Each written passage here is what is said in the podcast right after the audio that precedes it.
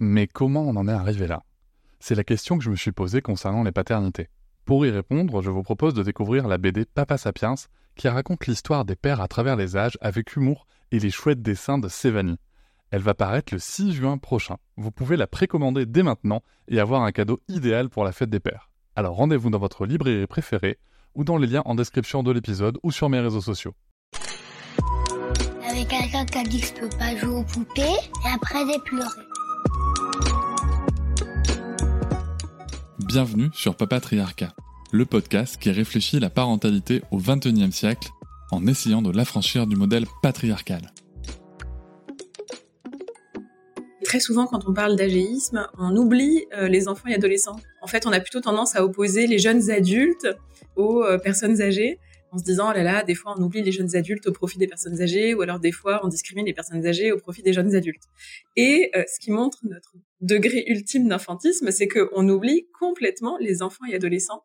Euh, et donc c'est pour ça que j'ai souhaité euh, traduire ce mot qui vient de l'anglais childism hein, pour essayer de, de faire comprendre qu'en fait, bah, les enfants et adolescents sont aussi une catégorie et qu'on les oublie encore plus que les autres au quotidien, on a tendance à considérer les enfants et adolescents comme des êtres légèrement inférieurs quand même aux adultes, voire comme des petits animaux parfois, et euh, qu'on leur dénie un certain nombre de, droits et surtout on leur dénie une qualité d'écoute et de respect euh, auquel ils pourraient avoir droit euh, beaucoup plus tôt si vous voulez, l'idée derrière le fait de dire, bah, on va permettre à une personne qui a Alzheimer de quand même voter, en tout cas à ses aidants, à sa famille de voter pour elle.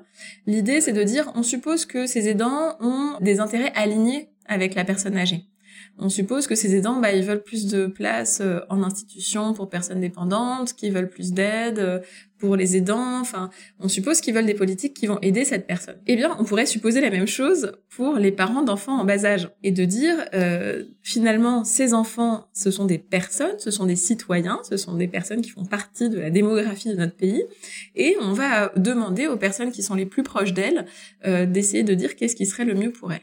Eh bien, avant, c'était euh, la mère, la coupable. Maintenant, on dit non, mais c'est l'enfant qui euh, nous pompe l'air. Eh bien non, l'enfant n'est pas coupable non plus. Il n'est pas coupable d'être là. Il n'est pas coupable d'avoir le développement émotionnel euh, approprié pour son âge. Et donc, il va falloir pouvoir aider les parents à accompagner ces enfants-là. On pourrait dire j'ai pas le temps, etc., etc.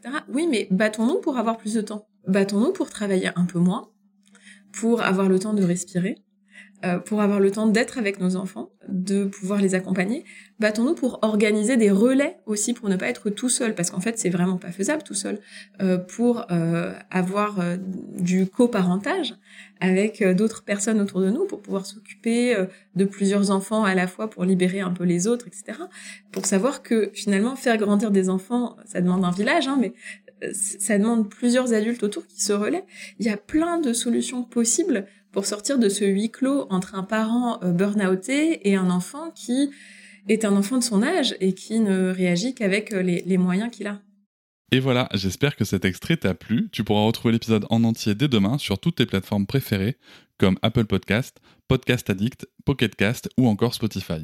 On peut aussi se retrouver sur les réseaux sociaux, sur Instagram, Facebook, TikTok, mais aussi tu peux t'abonner à ma newsletter, tu trouveras le lien en description.